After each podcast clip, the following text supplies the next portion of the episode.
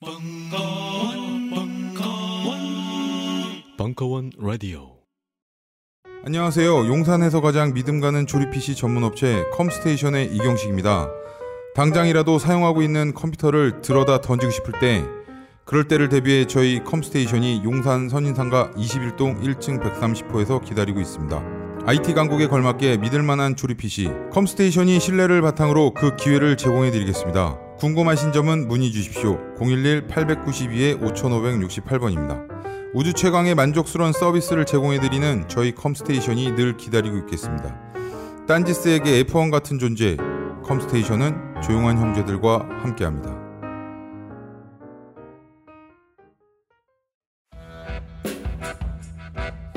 강원 와인 야부리 프리미엄 시즌 2 1강 1부 2017년 6월 10일 강연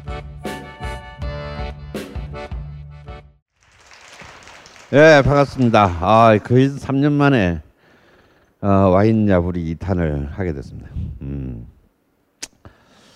아, 지금 이제 우리가 우리 세계 최초의 태평성대의 원년을 어, 살고 있기 때문에 어, 그걸 좀 축하하는 의미에서 어, 긴급 편성했습니다. 음. 이럴 때 술 안 마시고 뭐 언제 마시겠어요, 그죠? 이럴 때 술 안 마시고 마시는 술들은 다 화병과 위암의 원인이 됩니다. 어, 그래서 뭐 사실 일곱 주간 굉장히 제가 최선을 다해서 좋은 와인을 어, 고를 테니까요. 이거 뭐 공부하는 거 아니잖아요. 어, 그리고 뭐 알아서 뭐 할래요. 어, 그래서 그냥 즐겁게 즐긴다. 아, 이런 생각으로 뭐 이 자리를 같이 해 주셨으면 좋겠어요. 음, 이 좋아하는 잘 아는 것, 잘 아는 놈보다 좋아하는 놈, 아, 잘 아는 놈이 좋아하는 놈을 이기지 못하고 좋아하는 놈이 즐기는 놈을 이기지 못한다 이런 말이 있어요. 어, 그래서 우리가 이상하게 우리, 이 우리 특히 전 세계에서 인종 중에서 한국인하고 일본 놈들만 그래. 뭐 그냥 마시면 될 것을 막 그래 가지고 막 공부하고 막 어? 발음도 안 되는 프랑스 말 하느라고 막 뜻도 모르면서 막, 뭐 이렇게 그래 되는 줄 아는데요. 어, 요즘은요. 그 스마트폰 앱에 라벨만 찍으면 그에 대한 와인의 설명이 그래서 다 나오는 앱들이 수 종류가 깔려 있어요. 공짜야 다. 어. 그러니 뭐 옛날에는 그런 걸 다 외우고 뭐어야 씨발 이거 어떻게 읽자 씨발 막 근데 좀 한글 말로 다 토를 달아놨어. 그러니까 아무런 문제가 없어요. 그래서 사실 그냥 와인을 초기에 싫어했던 사람들이 뭐냐면 프랑스 말, 어 프랑스 말에 대한 공포 때문에 와인을 굉장히 싫어하는 사람도 진짜 많았어요. 왜냐하면 뭐 말은 해야 되는데 또 어슬프게 발음에 다 바보 되기는 싫고 그러니까 이제 두 자 아니면 세 자짜리 와인 말고는 모르는 거야. 샤토 딸보 뭐 이런 거. 어. 근데 이제는 뭐 그런 그 또 다 사라졌으니 이제 이제 마음을 편히 놓고 어 해든 여기 이제 명리학반들도 많으신데 여러분들 10년 전에 명리학을 배웠으면요 사주 그 만스레 보고 뽑느라 뽑다가 끝나요. 근데 요즘은 그냥 앱에 상전오리만 찍어 놓으면 쫙 뜨잖아요. 어? 그렇듯이 이렇게 참이 문명의 일을 아주 적극적으로 활용하시기 바랍니다. 아 그리고 조, 마음에 드는 어, 내가 가격을 떠나서 내 마음에 드는 와인, 마음에 드는 와인이 있다면 그걸 갖다 찍어 놓으세요. 어, 그걸 찍어서 그냥 나중에 야 이거 없어요 하고 이렇게 그걸 이제 사면 되는 거다 이거예요. 말로 할 필요도 없어 이제는. 음. 아 와인을 가지고 이런 강좌를 할 수 있는 유일한 이유는 와인이 인간이 만들어낸 주류 중에서 가장 취미성이 강한 술이기 때문입니다. 보통 인간들이 참 별나잖아요. 그냥 대충 안 먹어. 근데 이 취미성 정도를 확보하려면요 한 한 만 종 이상이 뭐든 뭐든지 인간의 취미의 대상이 되려면 종류가 만 개 이상 있어야 된대. 그래야 그 소주를 취미로 마시는 사람은 없잖아요. 그냥 좋아하는 사람이 있고 싫어하는 사람이 있을 뿐이지 소주를 취 왜냐면 소주 종류가 몇 개 안 돼 우리나라에. 그걸 가지고 뭔가 이렇게 자신의 취향 아 나는 취향이 한라산이야 가지고 진지하게 토론하지 않는다 이거야. 아. 종종 뭐 10개도 안 되는데 뭐. 근데 이제 한 만 종쯤 되면요. 절대 강자가 없어지는 거예요. 어? 만종 정도 되면 절대 강자가 없어요. 위스키만 해도 절대 강자가 있다고. 음. 그러니까 이 취미성이 강한 사회에서는 아무리 로버트 파크라도 할지라도 그 새끼가 전 세계 와인을 다 아는 게 아니야. 어. 한번 생각해 보세요. 이탈리아에서만 매년 5만 종 이상의 와인이 나옵니다. 프랑스에서만 거의 2만 종 이상의 와인이 나와요. 매년. 그럼 전 세계적으로는 도저히 산출할 수 없는 숫자의 와인이 나오는데 그걸 아무리 로버트 파크라고 한들 1cc만 마셔도 걔는 사망이에요. 어, 술 먹다가. 그죠? 그러니까 그런 최고의 평론가들도 1년에 그 이렇게 그 품평 그 어, 밸류를 평가할 수 있는 대상이 아, 6천 종 이상이 되지 못합니다. 어, 그 이제 그리고 막 우리는 이렇게 막 또 조금 알면 막야 파크가 몇 점 줬대더라. 또 뭐 와인 뭐 스펙테이터가 몇점 줬대더라. 막 이러잖아요. 그 진짜 믿을 게 없는 게요. 파크가 그 점수 어떻게 매기는 줄 아세요? 그냥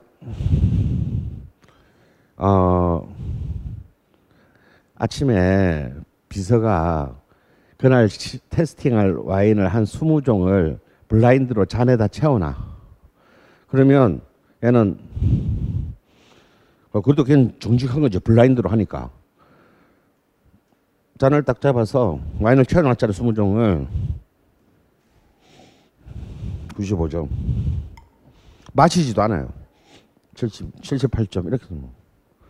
그거 마시다가는 그냥 그- 걔는 그냥 가, 불교하게 되는 거야. 우리 그거를 갖다가 막 무슨 뭐 성경처럼 신봉한다 이거. 근데 정말 이렇게 한 명의 권력자가 이 세계의 와인을 통치할 수 있다는 것도 진짜 무시무시한 일이에요. 근데 그래봤자 그래 냄새만 맡고 점수 매는 것도 6천 종밖에 안 돼요. 그러니까 여기는 아마추어가 지상의 황제를 이길 수 있는 경기장이라는 거야. 뭐 씨발 내가 좋다는데 어떡할 거야. 그리고 너 먹어봤어? 분명히 안 먹어봤을 가능성이 커요. 우리가 먹는 와인은. 어, 그렇기 때문에 나중에 블라인드를 하면 그런 사람 꼭 나와요. 혹시 내가 좋다는 와인은 제일 싼 와인이야. 나는 입맛이 싼가 봐. 어. 근데 와인의 가격과 와인의 가격과 사실은 와인의 퀄리티는 꼭 정비례하지 않는다라는 거. 예. 그건 정말 자신의 취향에 따라서 굉장히 다릅니다. 그래서 중- 이 자리를 통해서 7주간 통해서 여러분들은 그냥 세계 각지의 다양한 와인을 한 번씩 맛보고 그 중에서 만약에 자기 취향의 와인을 발견해 낸다면 그것만으로 그냥 어, 이미 본전이다. 그리고요 이렇게 이제 자 여덟 명이서 이렇게 보통 네 병을 마시게 돼요. 그러면 일어난 반병을 마시는 거예요. 사실은 테이스팅만 하는데도. 근데 자 지금 이제 오늘은 첫날이라서 음, 굉장히 뭐 좋은 안주 및 밥이 나온대요. 계속 나온다고 기대하시면 안 돼요. 근데 제가 미리 좀그몇주 전에 이 메뉴가 처음 나왔을 때 테이스팅했는데 아 이 황폐한 벙커원 역사상 가장 먹을 만한 메뉴가 음, 등장했습니다. 그래서 이제 아마도 술을 많이 많이 마시고 좋아하시는 분들은 에게 뭐 이거 이거 뭐 조금씩 따라서 한 잔씩 마시는 거 이게 뭐 싶으지만요. 큰일 납니다, 여러분. 그, 그 주렁이 초rin에 들은 게 이런 분들이 있어요. 특히 소주 많이 마셨던 분들이 야 어제 말이야 어뭐 동창들을 만나가지고 와인 두 병 마시는데 어나 그거 마시고 취했다. 아 쪽팔려 죽겠어. 뭐 이런 말 하는 사람 있어요. 와인 두 병 마시면요 알코올 도수로 따지면 소주 3.7병 마신 거예요. 아무리 술그 저기 술 좋아하는 사람도 소주 한 3.7병 혼자서 마시면 가. 그러면 와인 반병 마시면요 거의 소주 한 병 마신 거예요. 그렇기 때문에 이 와인의 도수를 절대 우습게 보면 안 된다. 아 그래서 이 왜 왜 제 이야기를 맨 처음 하느냐면요 와인은 도수가 높지도 낮지도 않은 술이에요. 그래서 42 43도짜리 위스키 같은 경우는 처음 한 잔을 마실 때부터 굉장히 이런 이런 이런 걸 갖다가 이제 그 어, 스- 그, 스- 그 spirit이라 그러죠 spirit. 아, 영, 정신. 왜 이렇게 그런 정류주를 스피릿이라고 하는지 모르겠어요. 하여튼 이런 스피릿은 42도쯤 되기 때문에 한 43도이기 때문에 혀에만 대도 그 알코올이 너무 강하게 나한테 다가와서 사람이 긴장을 하게 됩니다. 그리고 취해가는 그래프를 그리면 한 잔 마시는 순간부터 확 취하는 거예요. 확 취해가지고 이렇게 내려옵니다. 근데 맥주는 4도기 보통 4도에서 6도 뭐 8도짜리도 나오지만 때문에 이 취기가 씨발 안 취해. 배만 졸라 부르고 그러다 끝에 좀 돼서 살짝 끝해요. 근데 와인은 스파클링은 낮아도 8도, 화이트 와인은 8도에서 한 10, 8도에서 12도. 다음에 레드 와인은 12.5도에서 요즘 센 거는 16.5도. 레드 와인은 소주보다 높은 게 있어요. 그러니까 평균 한 12, 3도쯤 되는 도수기 때문에 드세요. 드시라고. 그리고 와인을 땁시다. 자, 오늘 시작 와인 빨간색 와인 있죠? 예. 갑자기 새누리당이 생각이 나네.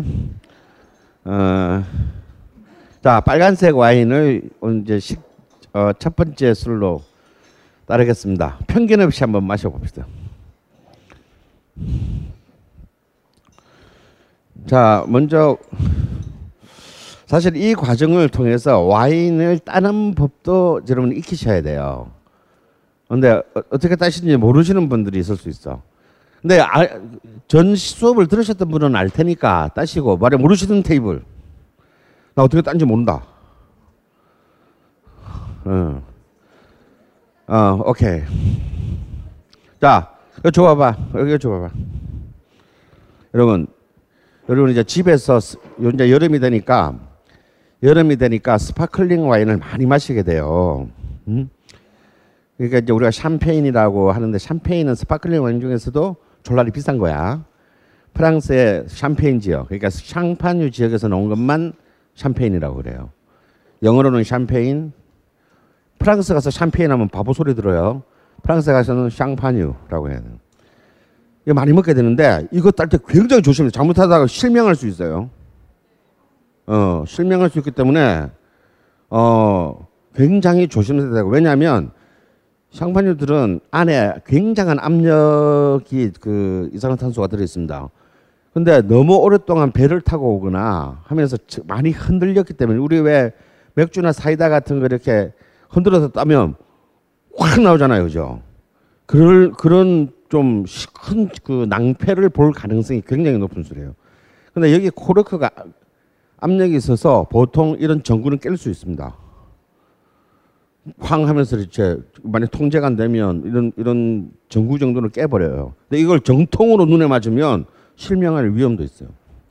그래서 샹파니를 딸 때는요 언제나 요 요 직각 위에 눈이 있으면 안 돼. 코르크 이 코르크의 90도 위로 이 위에 이렇게 이렇게 이렇게 이렇게 이렇게 따면 안 된다고.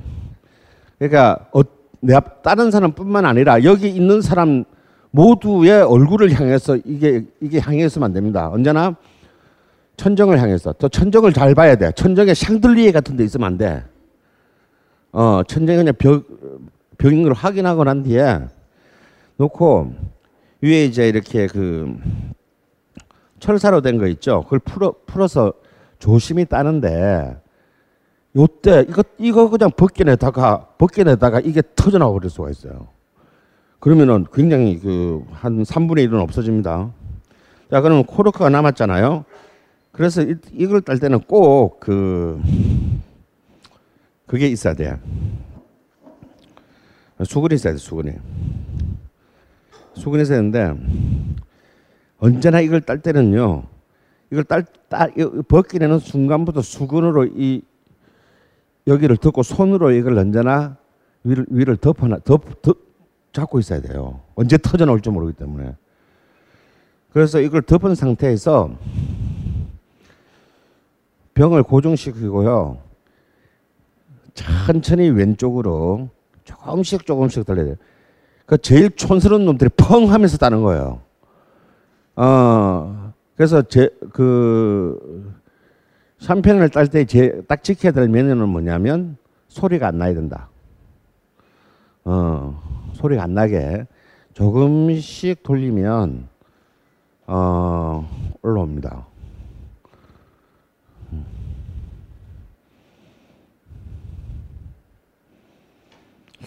이 그리스에는 좀 완강한데.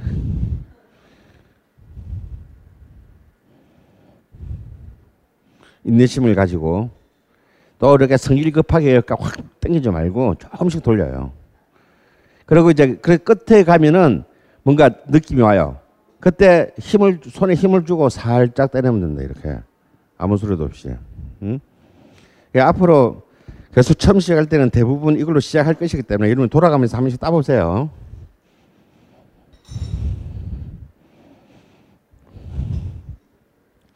자 그러면 한 분이 잔을 이잔 잔들이 이게 일회용인가? 어차피 일회용이야. 갖고 가도 돼. 어. 이 잔들을 이렇게 이렇게 일일이 따르면요 똑같이 못 따라요. 여덟 잔을 딱 놓고 딱 모아놓고 따라야 똑같이 따를 수 있습니다. 음. 그거 여기가 여섯 명이네. 난 저기 가서 더 먹어야지.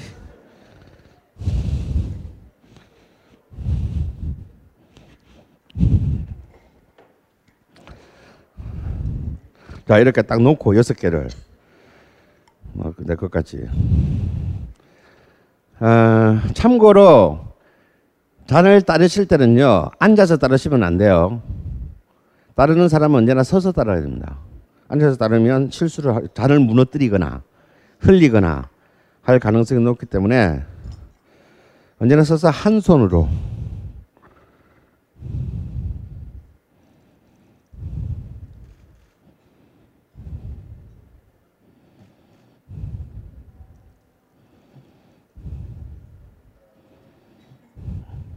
어디가 작냐?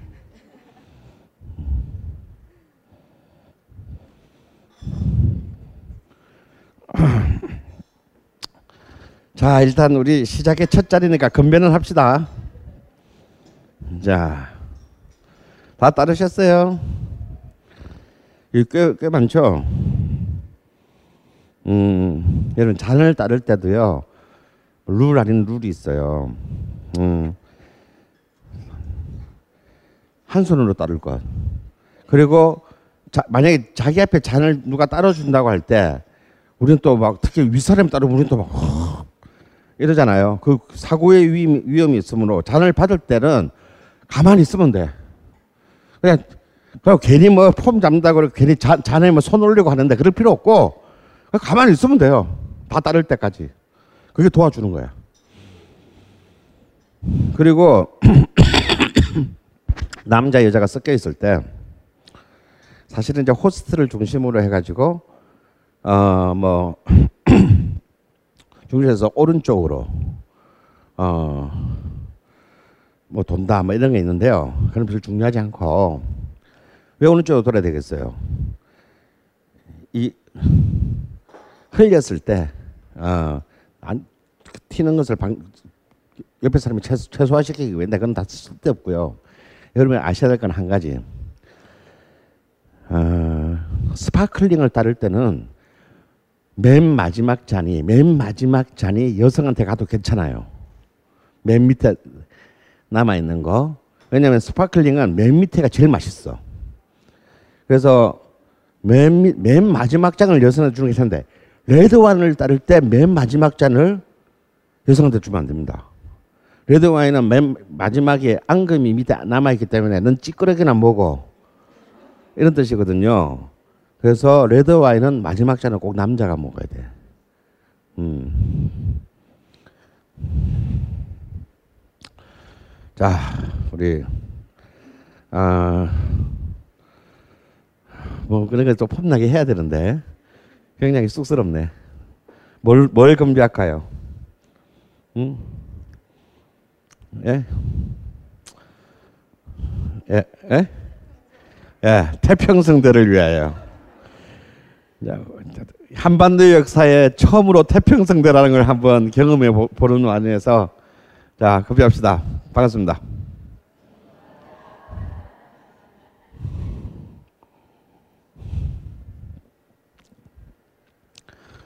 음, 이렇게 레드 와인 색깔에 도는 빨간색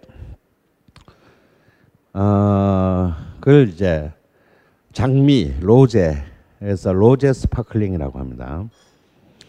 보통 통상적으로는요 같은 회사에서 나오는 스파클링 와인보다 동일한 회사의 로제 스파클링이 좀 더 비싸요. 음, 아 일단 좀 좀 이렇게 배고플 텐데 좀더 드시면서 어, 나도 좀 먹고 음.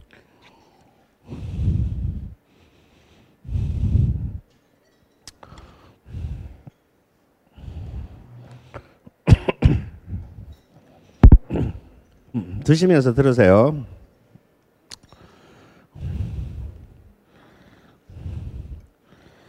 보통 이제 이 와인을 그 공급받는데 도매상에서 여섯 병 단위로 공급을 해요. 근데 우리가 다섯 조야 딱. 어, 그래서 한, 한 병이 남겠죠? 그래서 그 한 병은, 어, 우리가 도배성에서 받아온 가격에 여기에 세금인 약 10%를 붙여서 그날 원하는 사람한테 그날 그날 팔 거예요. 어, 뭐 경매도 아니고 먼저 원하는 사람한테 팔 거야. 음.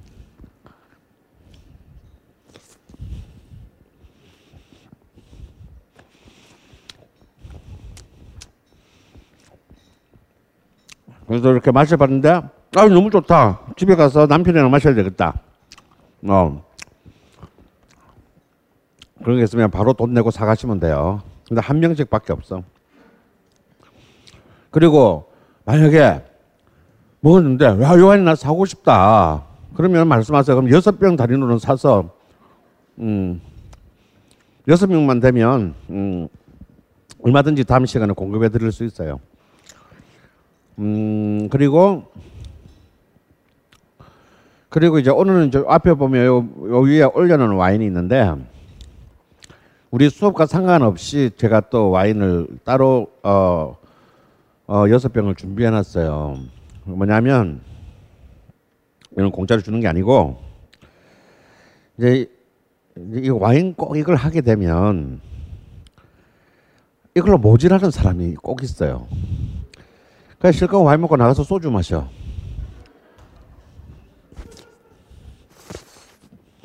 음.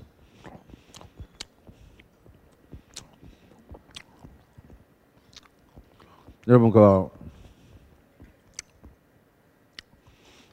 이 자리뿐만 아니라 어딜 가시든지 와인으로 시작을 했으면 와인으로 끝내셔야 돼요.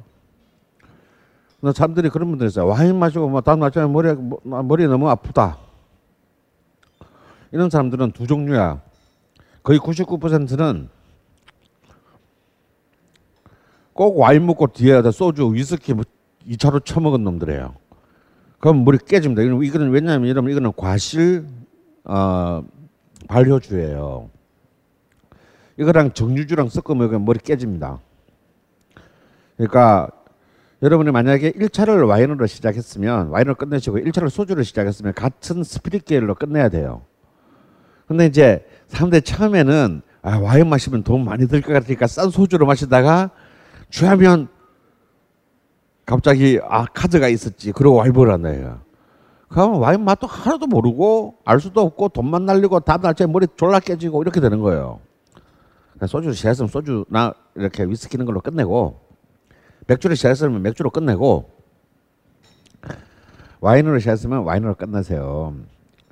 근데 와인을 먹었는데 머리가 아픈 사람이 여기도 한 명쯤 있을 수 있어요. 그런 분들은 뭐냐면 어, 이 와인에는 사실은 이론적으로는 물과 포도만으로 만드는 것이 돼 있는데 사실은 화학 약품이 하나 더 들어갑니다. 방부 이거 썩지 않기 위해서 이산화 황이 아주 극소량이 들어가요. 근데 사람의 체질에 따라서는 그 이산화황 이산화황 부적응자들이 있어요. 어. 그래서 그 마시면 막, 음, 막 이렇게 머리가 깨질 듯이 아프고 이런 이런 분들이 한 160명에 한 명쯤 있대요. 음.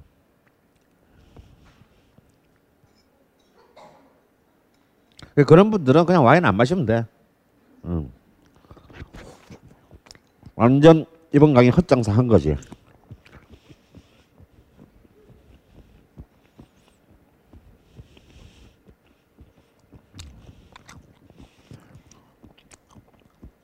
그래서 제가 매번 어, 매번마다 그 주제에 맞는 와인 중에서 좀 저렴한 굉장히 저렴한 와인들 그렇지만 굉장히 마셔볼 만한 와인들을 제가 준비할 겁니다. 그래서 그냥 딴 데 가지 말고 이 끝나면 디프리 그래도 난 뭔가 아쉽다 한 잔 좀 더 확 먹고 그냥 가서 자야 되겠다. 그래서 이 자리에서 그대로 디프리를 할 거예요. 어. 실비만 받고 그 와인값만 받고 근데 오늘은 몇 분이 참여하실지 몰라서 그냥 여섯 병만 준비했는데 저 와인 가격은 어, 부가세 포함하고 10% 포함해도 만천 원이 안 되기 때문에 어, 아마 한 10명까지는 12명까지는 가능하니까 한 회비 한 7천 원이나 만 원쯤 내면 돼. 안, 여기 그래도 안주도 팔아줘야 되니까 만 원쯤 내면 되겠네요. 음.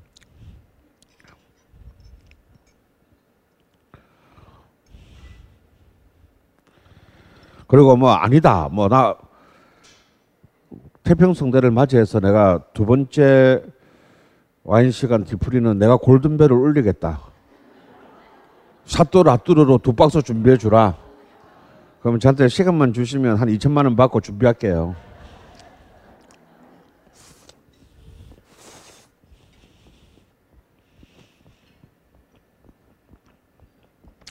자,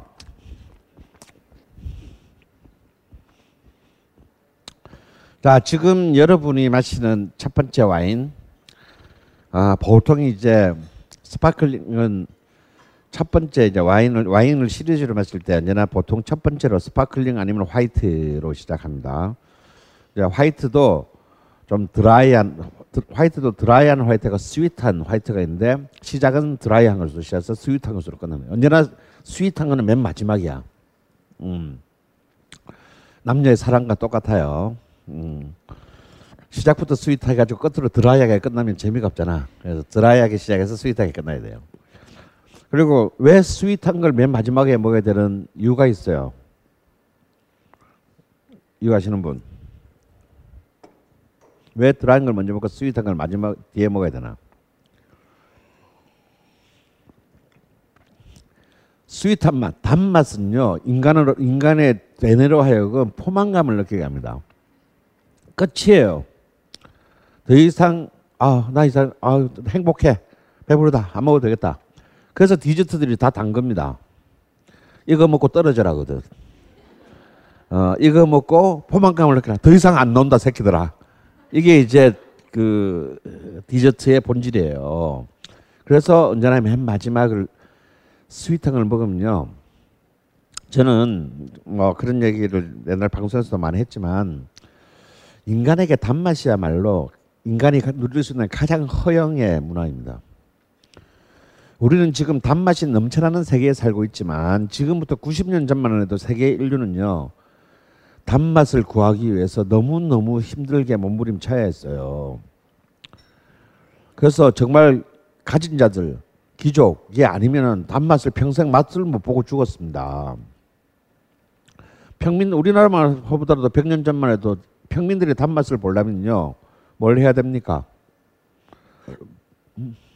그 아까운 식량인 쌀을 가지고 식혜를 만들거나 엿을 고아야 했어요.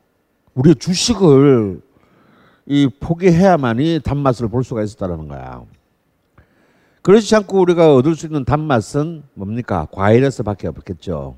뭐 감이라든지 뭐 포도다라든지 그렇기 때문에 이 단맛이라고 하는 것은 인간이 누릴 수 있는 그냥 단순히 아까 말한 그 우리의 두뇌의 신경증적인 반응 그러니까 포만감 말고도 일종의 문화적 허영 내가 지금 오늘 너무너무 행복하다 어, 라고 하는 정말 우리 인류의 유전자 속에 새겨진 그런 그 상징이 있는 겁니다. 근데 그럼 시작할 때 왜 왜 드라이한 와인을 마셔야 될까요? 음? 드라이하다라고 하는 것은 신맛이 강하다라는 얘기입니다. 음. 그래서 미각적으로 신맛은 굶주리 있는 사람에게 식욕을 일깨워 주는 기능을 해요. 그러니까 그 먹, 아, 앞으로 먹을 것에 대한 감각을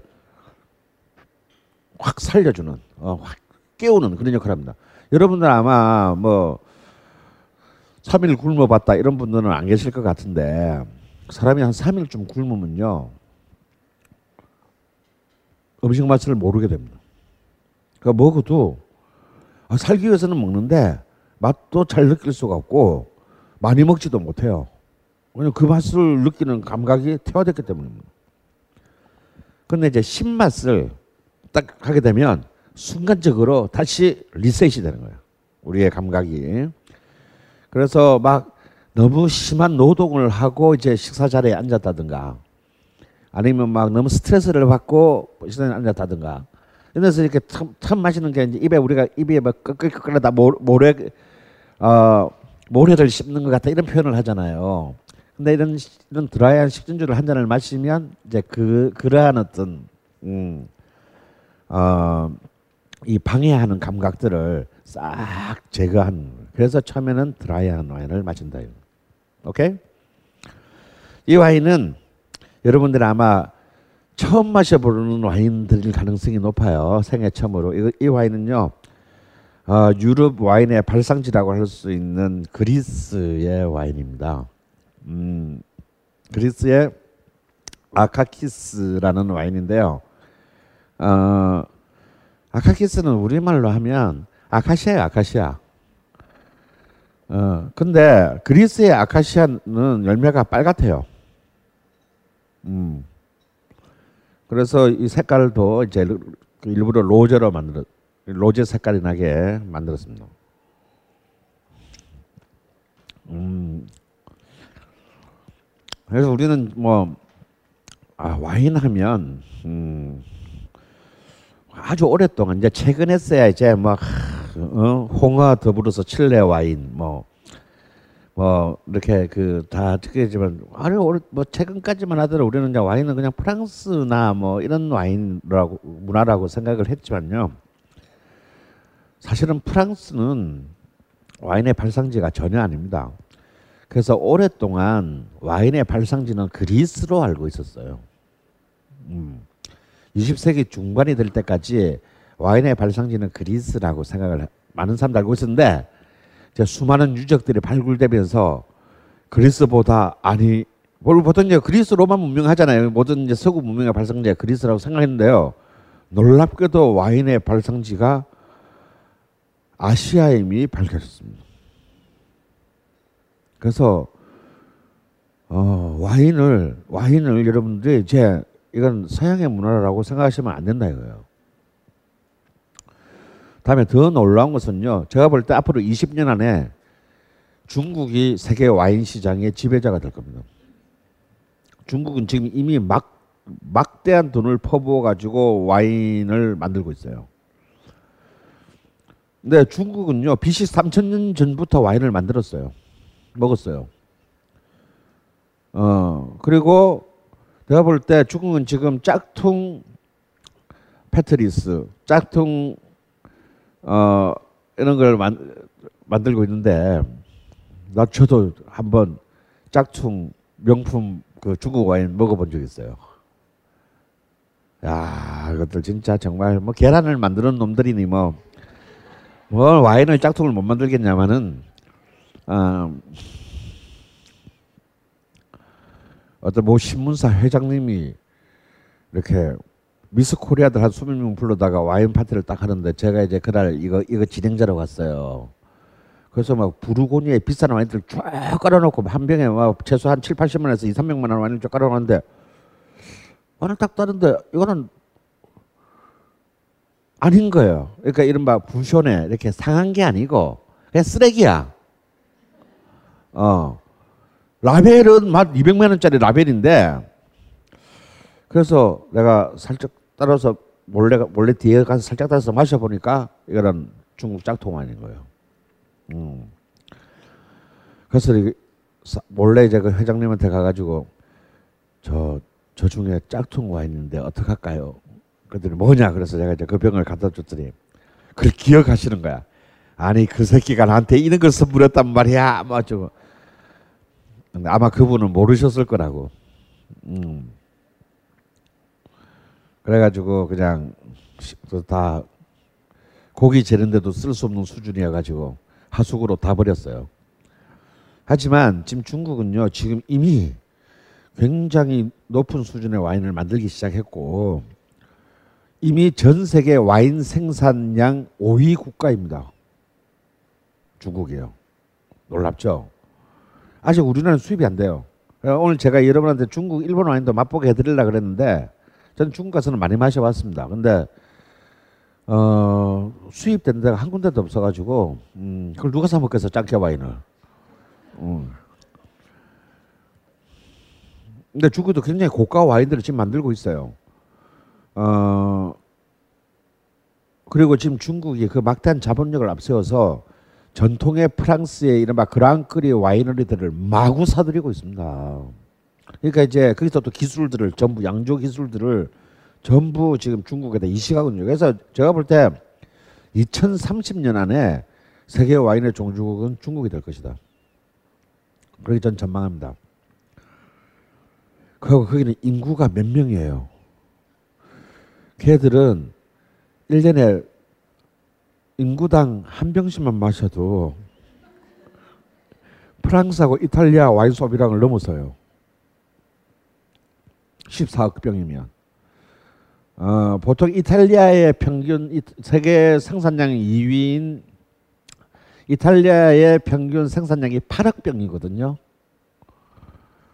근데 중국은 한 병씩만 마셔도 14억 병이에요. 도대체 시장에서 경쟁이 안 돼요.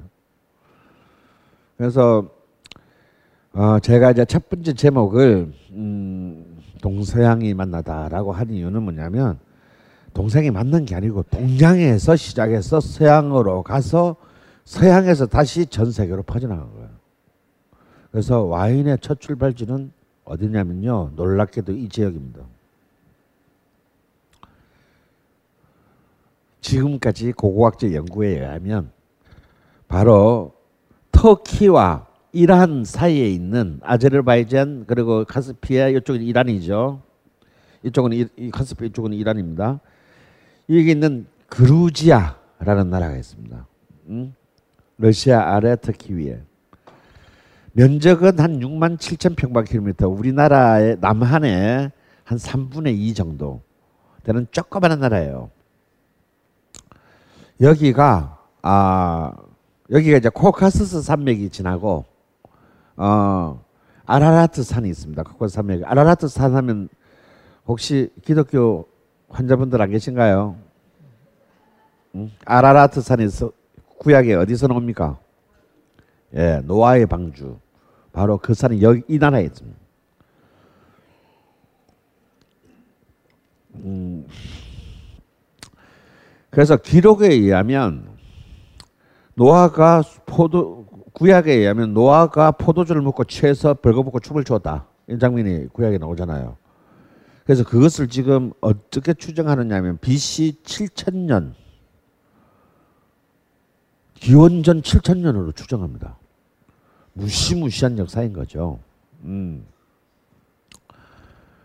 어, 그래서 오랫동안 그리스 탄생설이 깨지고, 음, 그루지아, 그러니까 아시아 쪽에 아시아 쪽에 해당하는 그루지아가 아,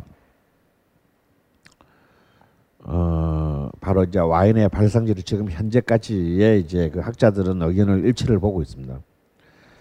그래서 제가 첫 와인을 여러분들께 그루지아 와인을 수사하려고 했어요. 5년 전에 수입이 됐습니다. 아무도 안 사 먹어가지고 그 수입처가 파산했어요.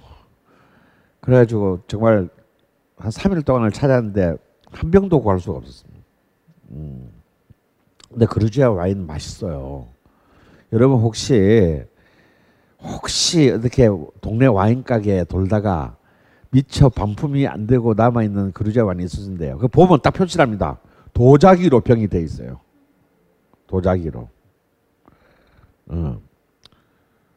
우리 그냥 이렇게 뭐 된장 뚝배기 같은 그런 질감의 도자기로 병이 돼 있어요. 그러니까 딱 봐도 표시가 나요. 그 그루지아 와인입니다. 그래서 이제 그루지아 와인은 맛은 제가 못 보게 해드린 것은 이제 뭐 저희 잘못은 아니다라는 거.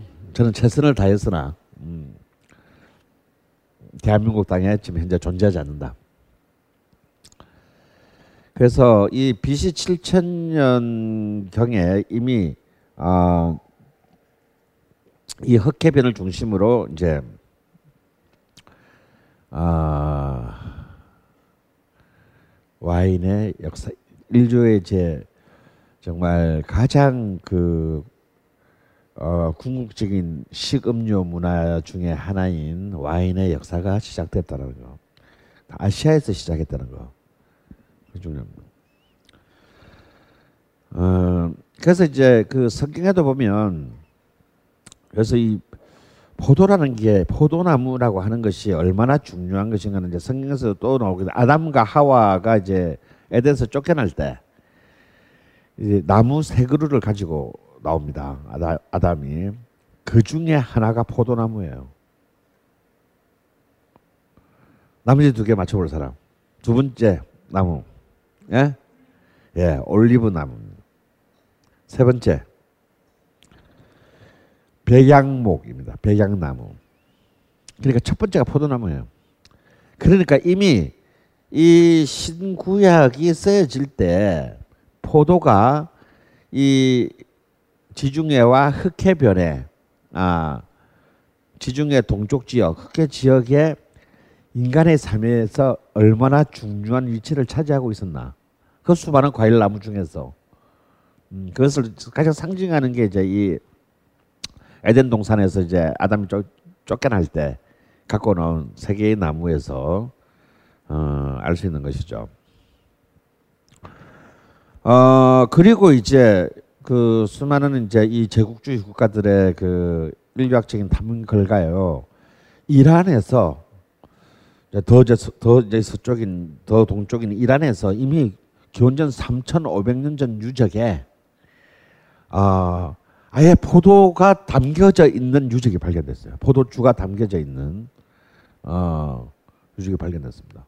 그러니까 이 아직까지 이슬람교의 시대가 아닐 때에 그 메소포타미아에서는 이제 와인을 이제 계속 먹었다라는 것을 이미 알 수 있는 거죠. 다음에 이집트에서도 역시 이제 BC 3,500년경의 유적이나 이 그 피라미드 안의 그림에서 어 그림에서 이미 와인을 어떻게 만들고 어떻게 보존했으며 어떻게 먹고 마시는지가 벽화로 그려져 있어요. 아예 아주 영상 영상은 아니고 이 비주얼로 다 그려져 있습니다. 그러니까 이미 이제 3,500년 경이 되면 어 여기에서 시작했던 와인이 아까 그 그루지아 그루지아는 영어로는 조지아예요. G O G E O G I A 그걸 조지아를 읽으면 촌놈이고요. 그거는 이제 트럼프나 조지아를 읽는 거고 어 우리는 그루지아라고 읽어야 됩니다. 근데 그 조지아 주 할 때 조지아고 영어는 스펠링이 같아요. 어. 그래서 많이 헷갈립니다. 그러니까 이 흑해변의 그루지아에서 남쪽으로는 북아프리카로, 동쪽으로는 이제 이란, 이라크, 이란으로, 그래서 중국으로. 그래서 이 실크로드를 타고 중국까지 갑니다. 이 중국이 500년 뒤인 BC 3000년 경에 중국에 도착해요. 그리고 아직까지는 이렇게 요까지 도는 동안에 유, 지금 우리가 유럽 대륙이라고 불리우는 곳에서는 와인이 들어가지 않았다라는 거야. 아직 그리스는 와인이 맛이 뭔지도 몰랐지. 바로 코앞인데도. 음. 그러니까 와인이 발생한 발생하고 난 뒤에 거의 한 5천 년간을 5천 년간은 유럽 대륙은 와인이 어 와인이 뭔 이영자도 모르고 살았던 꼴이 됩니다. 오히려 중국보다도 늦어요. 자, 그래서 이제 중국에도 BC 3000년경에 이미 실크로드를 통해서 와인의 문화가 전파되고요. 그래서 이제 중국은 주로 이제 어디서 지금 와인을 재배하느냐면 저희 와인은 알다시피 기후대가 중요하죠. 너무 더운 곳에서는 와인을 재배할 수가 없고 너무 추운 곳에서는 와인을 재배할 수가 없습니다. 왜? 아니 더운 곳에도 포도가 있고 추운 곳에도 포도가 있어요. 근데 와인을 만들기 위한 포도는 뭐가 필수적입니까? 예? 당도가 필수. 여러분들 당도를 브릭스라고 표현하는데 아 브릭스가 20이 이상 돼야만이 와인을 만 그것만으로 설탕을 섞지 않고 와인을 만들 수가 있어요. 여러분 우리 저기 우리 우리 먹는 캠벨종 포도 있잖아요. 우리 포도 많이 여름에 먹는 포도. 이 캠벨종 포도는 아무리 몸부림쳐서 계량을 해도 당도가 16 이상이 되지 않습니다. 그래서 이것으로는 자연 발효가 안 돼요. 그래서 우리가 옛날에 우리 집에서 엄마들 할머니들이 집에서 포도주 담글 때 어떻게 발효시킵니까? 소주를 붓잖아요. 어? 소주를 붓고 알코올을 그냥 타는 거지. 다음에 설탕 넣고 그 당도를 높여가지고 이제 발효를 시켰다 이거. 그러니까 이 포도만으로 자연 발효되려면 브릭스가 22 이상이 돼야 되는데 22 정도 되면요. 어, 그걸 실제로 포를 따서 먹으면 어떻게 되냐면 그냥 설탕 덩어리를 먹는 수준이 돼야 돼요. 그 진짜로 그렇게 달까 싶어요. 제가 이탈리아에 와인을 갔을 때 한번 몰래 딱 따서 먹어봤거든요. 뼈들어져 완전히 그냥 막 그 뭐라고 해야 되나 막 좀 느끼한 정말 맛없는 센 단맛이에요. 그러니까 그냥 과일로 먹기에는 너무 부담스러운 그런 정도 돼야만이 와인을 담글 수 있기 때문에 추운 지방, 더운 지방의 와인은 당도 때문에 와인이 되기 굉장히 어렵습니다. 그러니까 중국에서도 어디가 이제 지금 와인 와인을 재배하느냐면 왜 우리가 중국에서 와인의 존재를 잘 모르냐면요. 중국의 베이징 근처, 상하이 근처에는 와인밭이 없어요. 어디 있냐면 신장 위구르 지역에 저쪽 저쪽 끝에 신장 위구르 지역에 와인이 굉장히 많이 지금 재배하고 있습니다. 아 그래서 이제 이 그루지아 와인은 뭐 먹지도 못하면서 설명하기 좀 그런데요.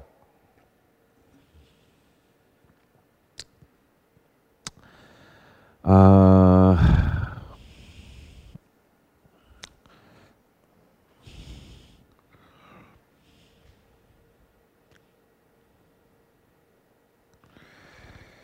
여러분 이제 아 와인을 영어로는 와인이고요. 프랑스어로는 뭐예요?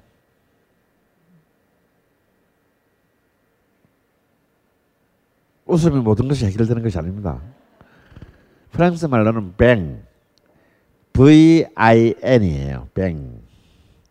이탈리아 말로는 이탈리아하고 스페인어는 비노. 와인, 뱅, 비노. 이게 다 이제 같은 말이에요. 그래서 이제 이 비노라는 말이 어디서 유래했냐면요. 그루지아에서 나온 말이에요. 그루지아에서는 그 와인을 와인의 이름이 뭐냐 그비노였습니다. 그 지, 앞에 지가 붙여가지고 그비노. 그비노의 지가 떨어지고 비노가 됐어요. 이제 서진하면서 그러니까 이 와인이라는 이름 자체가 그루지아에서 나온 거다. 언어적으로, 언어학적으로. 그러니까 그 이름도 서, 서양의 것이 아니다라는 거예요. 그리고 이제 아까도 말했지만 이, 이 그루지아 와인의 특징은요. 어, 우리 보통 오크통 숙성 뭐 이렇게, 이렇게 우리 이제 와, 뭐 TV에 보면 이제 와인 와인을 가면 이제 나무통에다 이렇게 숙성하지만 여기는 황토로 된 항아리 우리 장독대 같은 거예요. 그 그걸로 숙성을 합니다. 그래서요. 굉장히 난난왜 그루지아 와인이 우리나라 수입에 실패했는지 솔직히 모르겠어요. 그러니까 우리가 뭐 와인을 별로 좋아하지 않으니까 그런데 우리 맛에 굉장히 잘 맞습니다. 저는 굉장히 하여튼 재밌게 마시는 기억이 있고 가격도 싸고 훌륭해요. 그래서 난 좀 그루지아 와인이 좀 다시 수입됐으면 그리고 망한 아이제네 파트너스가 어, 그루지아 와인 수입해서 망했는데 음, 근데요. 이 그루지아 와인을 우습게 보면 안 되는 것이 그루지아가 음, 소비에트가 해체되기 전까지는 소련 연방 안에 있었잖아요. 그 당시에 소, 소비에트 연방 시절에 러시아는요 이 그루지아 때문에 그루지아 때문에 세계 와인 생산 3위였어요. 스페인보다 더 강력한 와인 생산 지역이었습니다. 왜냐면 러시아가 인구가 2억 4천만 명인데 그 인구를 다 먹여 살리려면 그하고 동, 동구에 동구 동부 사회주의 국가들을 다 먹여 살린 게 그루지아 와인이에요. 그런 정도 우리만 모른다는 거지. 이 그루지아는 이미 가장 최근 20년까지 유럽의 반을 먹여 살린 와인입니다. 근데 이 그루지아 와인이 어떻게 하루아침에 폭락하느냐면요. 몰락하느냐면 고르바초프 때문에요. 어, 그래서 이제 아, 고르바초프 얘기를 하기 전에 이 이미 19세기에 그 소비에트 아 저기 러시아의 대문에는 푸시긴 같은 경우는요 굉장히 유명한 말을 남겨요. 그루지아 와인은 세계 최고다. 프랑스의 보르도보다 훨씬 뛰어나다.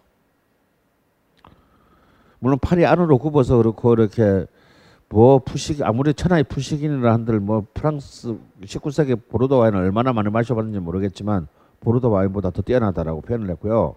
스탈린은 아주 그냥 그 스탈린이 그루지아 출신이잖아. 그래서 자기 고향인 고향 와인을 뭐 너무 너무 너무 애호할 수밖에 없었, 없었습니다. 어 근데 그 중에서 이제 가장 이름 정도는 외워두세요. 사, 사페라비, 사페라비라는 품종이 이제 이 그루지아 레드 와인의 가장 어, 대표적인 품종입니다. 근데 이제 왜 이 그 고르바초프 때와 저 그루지아가 쫄딱 망하냐면요. 제 고르바초프가 개혁 개방 정책을 쓰면서 이렇게 너무 우리의 지금 우리가 정신 바짝 차려야 되는데 우리의 소비에트 인민들이 어 너무 개혁 개방과 자본주의에 물드는 나머지 새끼들이 술을 매수나 처마시고 말이야 사회주의 기강이 해이하게 됐다 그래서 야 저 저 수입 금지시켜 그래가지고 포도원들을 강제적으로 폐쇄시킵니다. 한편으로는 개혁 개방을 하면서 한편으로는 사회주의적 기강을 다시 하기 위해서 일종의 소련판 금주령을 내린 거예요. 그래가지고 그때 완전히 그냥 그루지아가 아주 그냥 완전 완전히 그냥 그 초죽음이 됩니다. 그 와인 평생 와인만 만들어 왔는데 그 만들지 말라 그러니까 그래가지고 쫄딱 망해요. 그리고 이제 결국 고, 고르바초프가 실각하고 결국 이제 러시아가 쪼개지고 독립을 이제 하게 되면서 그루지아도 이제 독립했고 독립하면서 다시 어, 와인의 생산을 재개했지만 굉장히 그, 그 금지당한 시간에 타격이 너무 커가지고 그루지아 와인이 그 회복하는 데는 어, 실, 그 실패했어요. 아,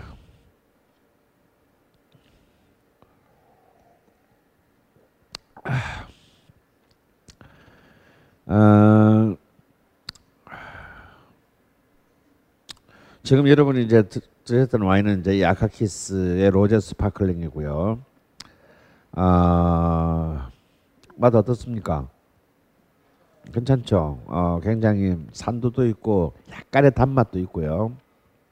어, 하고 무엇보다 가격이 착합니다. 어, 이 와인은 어, 도매상 공급가가 약 한 3만 500원 정도 음, 되는 와인입니다. 싼 와인은 아니죠.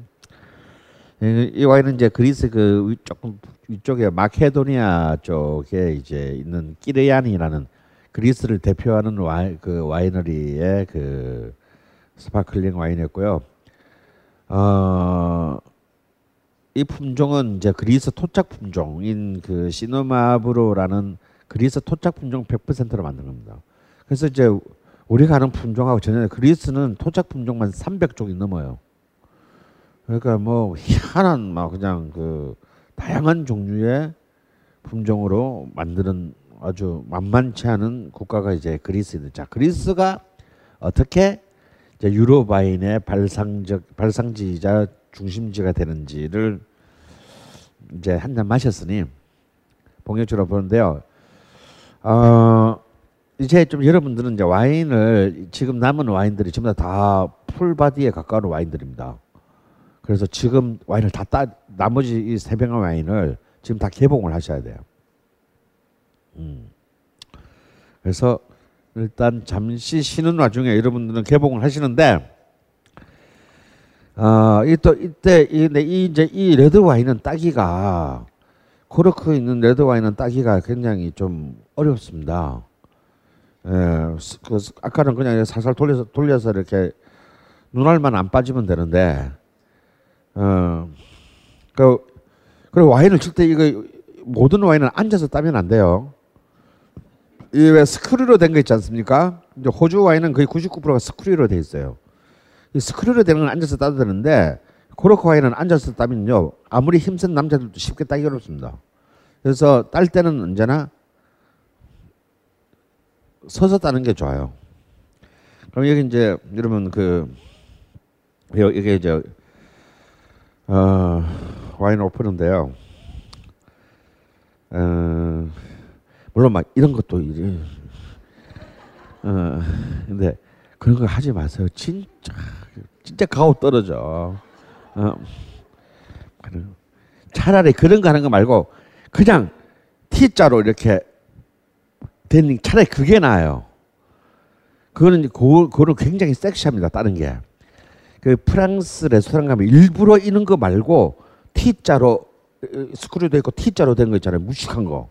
그걸로 따주는 사람 따주는 데가 많거든요. 왜냐하면 그 서빙하는 잘생긴 남자애가 그걸 딱 돌려가지고 허벅지 사이에 끼우고 그냥 딱 힘으로 딱딱 딱. 어, 그 굉장히 어, 섹시한 체예요. 그래서 근데 우리가 그런 거 하면 욕 먹으니까 보통 이제 이 오프너를 사용합니다. 소믈리에들 이게 이제 소믈리에 나이프라고 합니다. 소믈리에 나이프는 뭐 디자인이 달라도 원리는 똑같아요. 어, 이제 스크류가 있고 그리고 이제 걸이가 있습니다. 걸이가 요거는 2단으로 쉬운 것은 2단으로 되어 있고 프로들은 1단으로 된 걸 씁니다. 1단으로 된 거는 좀 따기 어- 좀 약간 제주 약간의 기술을 요하는데요. 보통 이제 이렇게 한 걸리는 것이 하나 둘 어, 두 개 걸린 이제 걸쇠가 있습니다. 이건데요. 문제는 이, 이 픽을 따려면 코르크를 만나기 전에 먼저 미, 이 밀봉이 돼 있단 말이야. 이걸 벗겨내야 되는데 이게 잘 안 벗겨져요.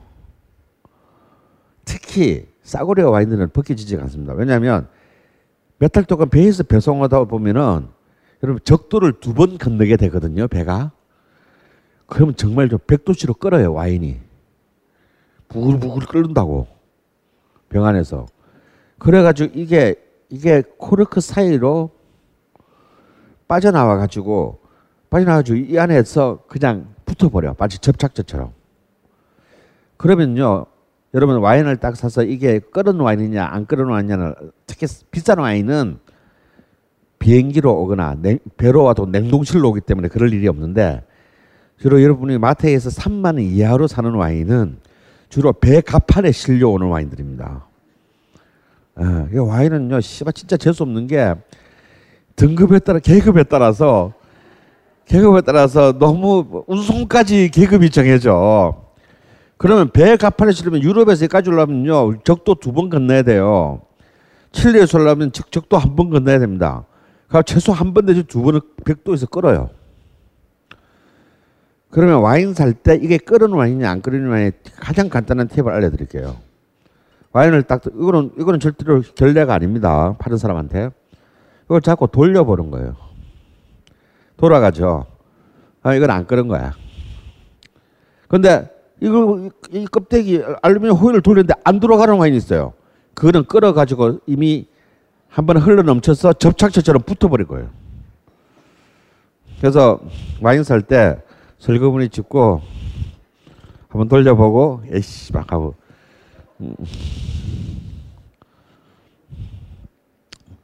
아마 이 와인에는 뭐 이렇게 붙은 와인이 없을 거예요.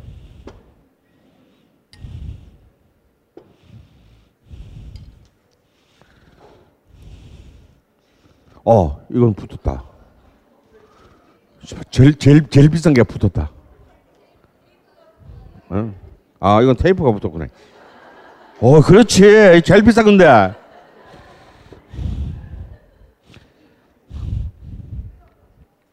아, 요것들은 이거 머리 쓰기 시작하네. 요거 못하게 하려고 테이프를 붙여놨네, 그냥. 자, 요 와인처럼, 이- 이거는 테이블이 없어요. 이거 나- 나중에 이제 뭐, 디프리 때 먹는데. 이거는 그냥 코르크가 없이 그냥 스크류니까 그냥 돌려서 따면 됩니다. 어.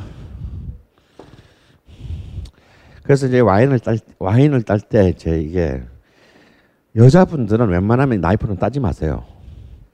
어, 뭔가 어, 여자들밖에 없다 그러면 어쩔 수가 없지만, 어, 어 이걸 딱 이게 그리고 이제 여기 아까 알았었는데 다음에 이게 뒤에 이제 뭐야 이제 칼이 있단 말이야 칼이. 이걸로 손 많이 베어요. 근데 이거는 와인 사면 공짜로 주는 나이프라 싸구려서 칼이 무딘데 이제 소믈리에 나이프들은 굉장히 날카롭습니다. 한번 살짝만 돼도 이렇게 떨어지게. 그거 완전 나가면 쭉 나가요.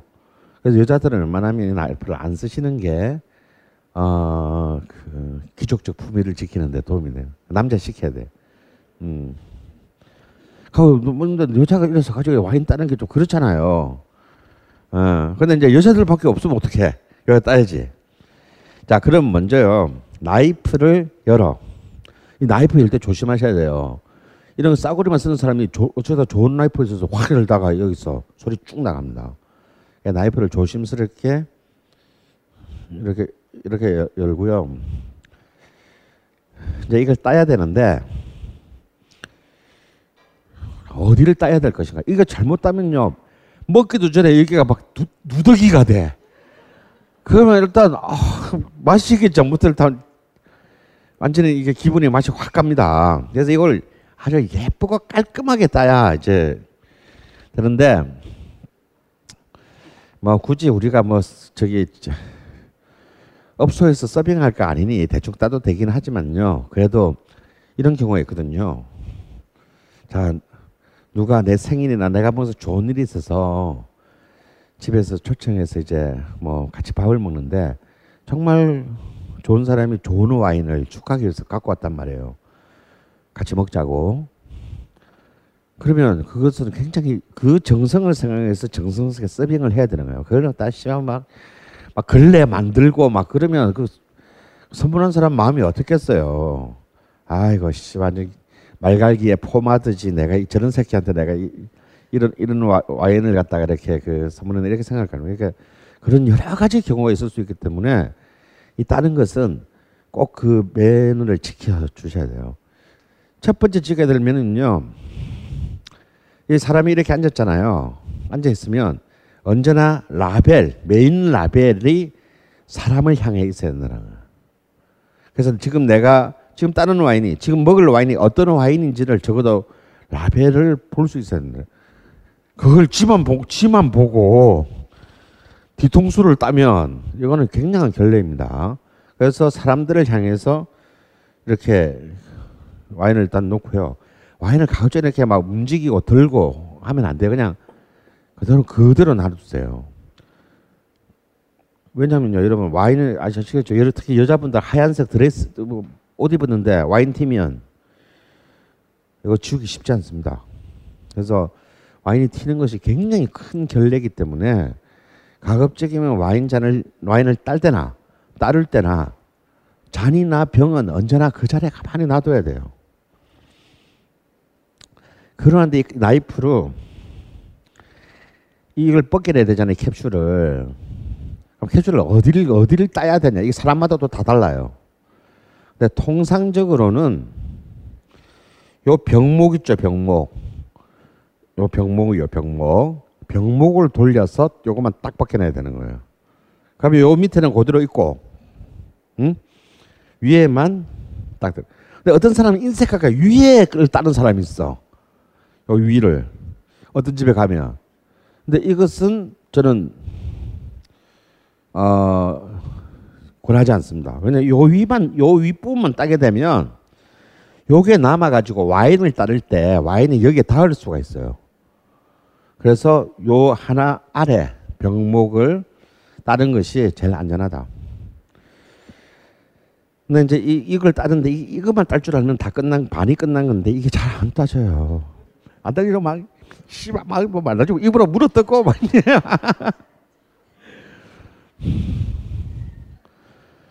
어, 와인 한 병 마시려다가 인간의 모든 추함이 다 나오는 수가 있어요. 근데 칼질은 두 번에 끝내야 되는 거죠. 그러니까 한 번, 두 번. 그러면 이건 이러면 프로예요. 깔끔하게. 그래서 이 라벨을 사람들을 향해서 놓고 먼저 먼저 이 바깥쪽으로 한번 긁는데 최대한 팔을 꺾어서 안 안쪽 제일 안쪽에서부터 긁어놔야 나중에 두 번째 딸 때가 편해요. 여기서 여 앞에서 깔짝거려 놓으면 나중에 어 이게 안 돼. 음. 그러니까 최대한 들어가서 딱 대고 힘을 좀 줘서 한 방에 찢어질 수, 그어질 수 있도록 쫙 긋고 다시 반대로 뒤집어서 나머지 부분을 긋는 거예요. 그럼 따지는 거야. 난 이건 내가 딸 수가 없네. 이거는 팔아야 되는 거라서. 아, 아 이건 또 디프리용 와인은 또 이게 스크류라서 딸 수가 없고. 음, 자 한번 따보세요 일단 그렇게. 쉽지 않죠. 어우 잘 따시네. 야 그렇게 밑을 땄으면 밑을 땄으면 세로로 세로로 이걸 긁어서 가운데까지 딱 위에 딱 가운데까지 따고 하면은 이제 다 싹 들으려면 요 껍데기만 톨랑 떨어지게 됩니다.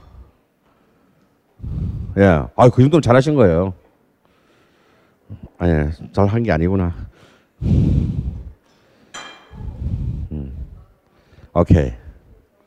거기에 이제 깔끔하게 딱 떨어져야 되는 거지. 예. 다 여자분이라서, 어, 예. 한번 따보세요. 이거 다 따봐야 돼.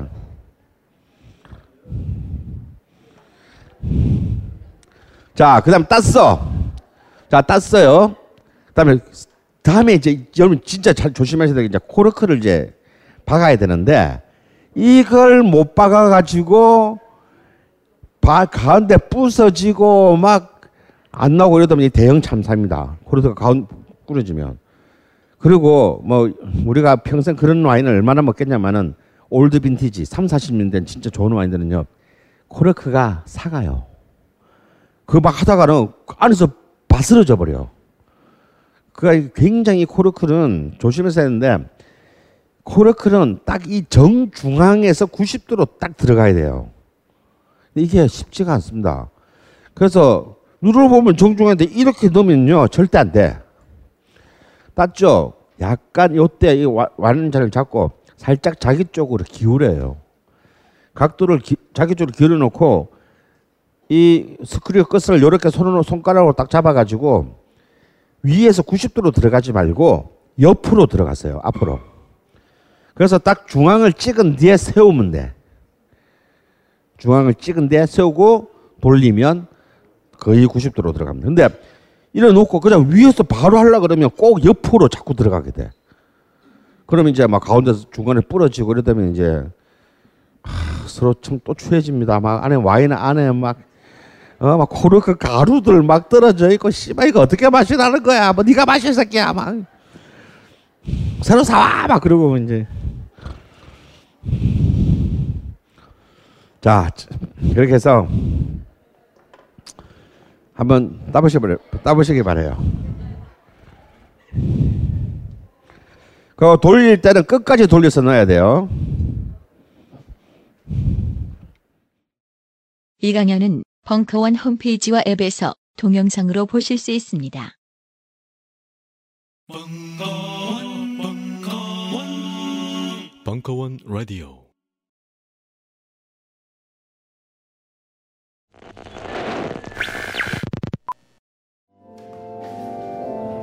복된 성도 여러분, 드디어 벙커원 공간에 금요일 저녁 만유의 주제 되시는 왕께서 오십니다. 그 왕은 다름이 아니라 왕 중의 왕, 킹 중의 킹, 바로 버스킹이십니다. 영혼을 달래주는 맛있는 음식, 시원한 수제 맥주, 그리고 이 시대가 허락한 합법적인 마약, 음악의 삼위일체로 고되고 지친 자들의 일과를 성스러운 마무리로 구원하시나니 사흘 만에 돌아오는 월요일에 성도 여러분들은 상큼하게 부활하시게 되시나이다. 안녕하세요. 벙커원 요원입니다. 9월 15일 금요일 저녁 8시부터 약 1시간 동안 벙커원에서 진행되는 벙커원 버스킹 그 첫 아티스트 애기와 윤재의 무대로 시작합니다. 앞으로도 금요일마다 벙커원에 오시면 젊은 아티스트들의 신선한 무대를 보실 수 있습니다. 버스킹 공연 신청은 벙커원 마스터 골뱅이 gmail.com으로 공연 영상 및 자료 링크를 첨부해서 보내주세요. 들을 귀 있는 자들은 모두 모이시라. 이제 벙커원에서 버스킹도 즐기기 좋은 시절입니다. 아멘. 감사합니다.